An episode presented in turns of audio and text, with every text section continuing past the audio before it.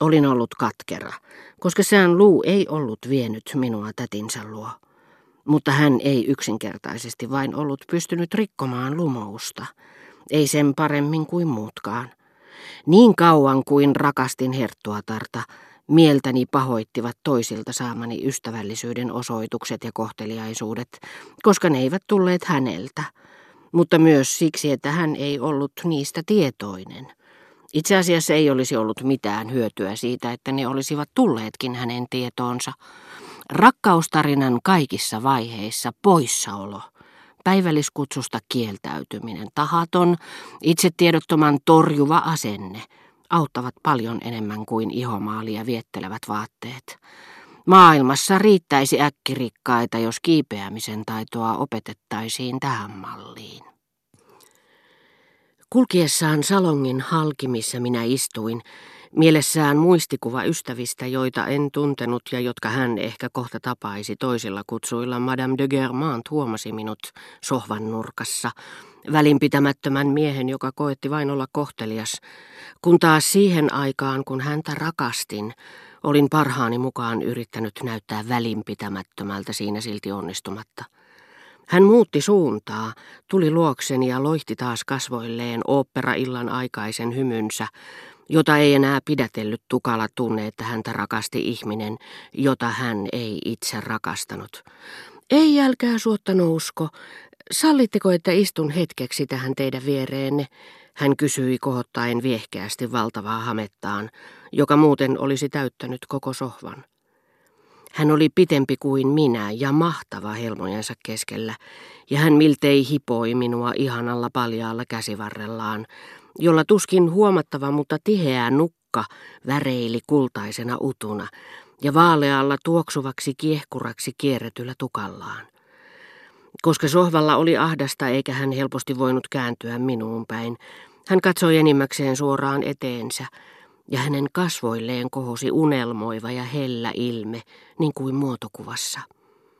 Oletteko kuullut mitään Robertista? hän kysyi. Rova de Vilparisi sattui juuri silloin kulkemaan siitä ohi.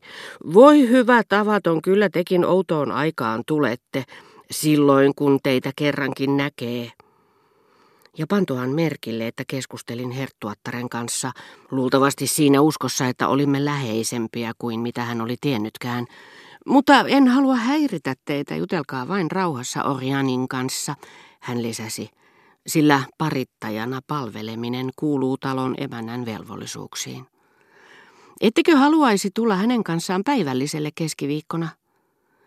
Juuri sinä päivänä minun piti syödä päivällistä Madame de Stermarian kanssa, niin että kieltäydyin. Entä lauantaina? Äitini oli määrä palata lauantaina tai sunnuntaina. Vähintä mitä saatoin tehdä oli syödä hänen seurassaan joka päivä. Kieltäydyin taaskin. Taivas, teitä ei totisesti ole helppo saada vieraakseen.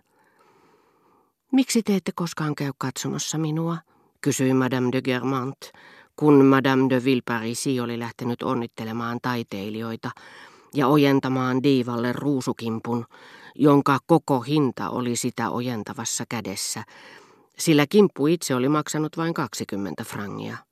Se oli maksimipalkkio siinä tapauksessa, että laulajatar oli esiintynyt vain kerran. Ne, jotka suostuivat tulemaan kaikkiin iltapäivätilaisuuksiin ja iltajuhliin, saivat markiisittaren maalaamia ruusutauluja.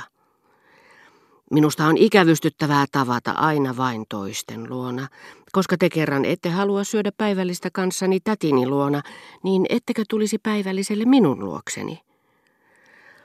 Osa vieraista oli kaikenlaisten tekosyitten nojalla viivytellyt peremmällä mahdollisimman pitkään – mutta kun he nyt lopultakin tulivat ja näkivät herttuattaren keskustelevan nuoren miehen kanssa niin kapealla sohvalla, ettei siihen sopinut kuin kaksi, he päätyivät siihen tulokseen, että heille oli annettu vallan erheellisiä tietoja, ja että eroa ei suinkaan ollut pyytänyt herttuatar, vaan herttua, joka oli tehnyt sen minun takiani. Sitten he kiiruhtivat tätä uutista levittämään. Paremmin kuin kukaan minä tiesin, miten perusteeton se oli. Mutta minua ihmetytti, että tämmöisenä vaikeana ajankohtana, jolloin puolisoitten välinen ero oli vasta vireillä, Herttuatar, sen sijaan, että olisi eristäytynyt, vetäytynyt syrjään, kutsui vieraan, josta ei oikeastaan tiennyt juuri mitään. Mieleeni iski epäilys, että Herttua itse oli kieltänyt ottamasta minua vastaan, ja että nyt kun hän jätti vaimonsa, mikään ei enää estänyt tätä ympäröimästä itseään ihmisillä, jotka häntä miellyttivät. Kaksi minuuttia aikaisemmin olisin tyrmistynyt, jos joku olisi sanonut minulle, että Madame de Germant pyytäisi minua käymään luonaan, tai kerrassaan kutsuisi minut päivälliselle.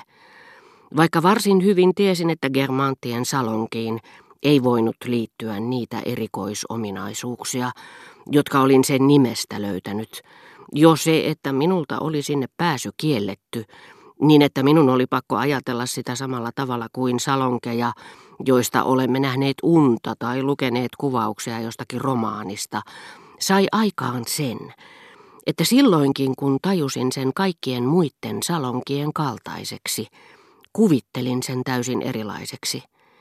Meidän välillämme kohosi se raja, mihin todellisuus päättyy. Päivällinen Germanttien luona muistutti kauan kaihotulle matkalle lähtöä. Se tarjosi tilaisuuden siirtää toiveet mietteistä silmiin, tutustua uneen. Olisin tietenkin voinut olettaa, että kysymyksessä oli tuollainen puolivirallinen ateria, jolle isäntäväki kutsuu tuttavan, jota eivät huoli muille näyttää, sanoen, tulkaa ihmeessä, siellä ei missään tapauksessa tule olemaan ketään muita kuin me.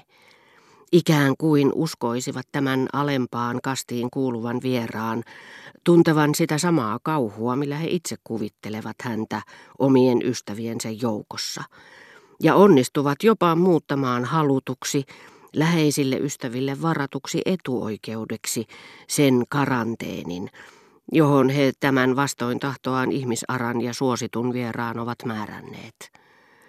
Mutta minä tunsin nimenomaan, että Madame de Germant halusi tutustuttaa minut miellyttävimpään, mitä hänellä oli tarjottavanaan.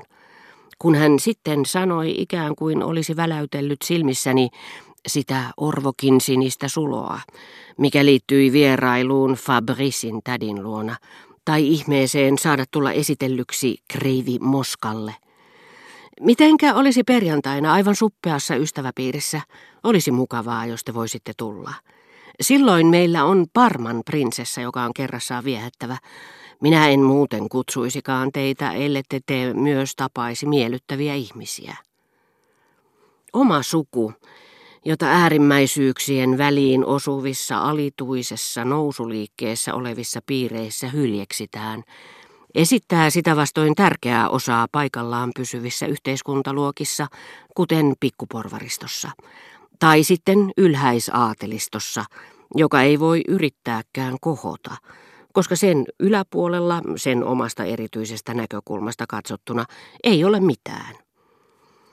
Ystävyys, jota täti Vilparisi ja Robert de Saint-Loup osoittivat minulle, herätti luultavasti herttuattaressa ja hänen ystävissään, jotka aina elivät keskenään ja samoissa ympyröissä, uteliaisuutta, josta minulla ei ollut aavistustakaan.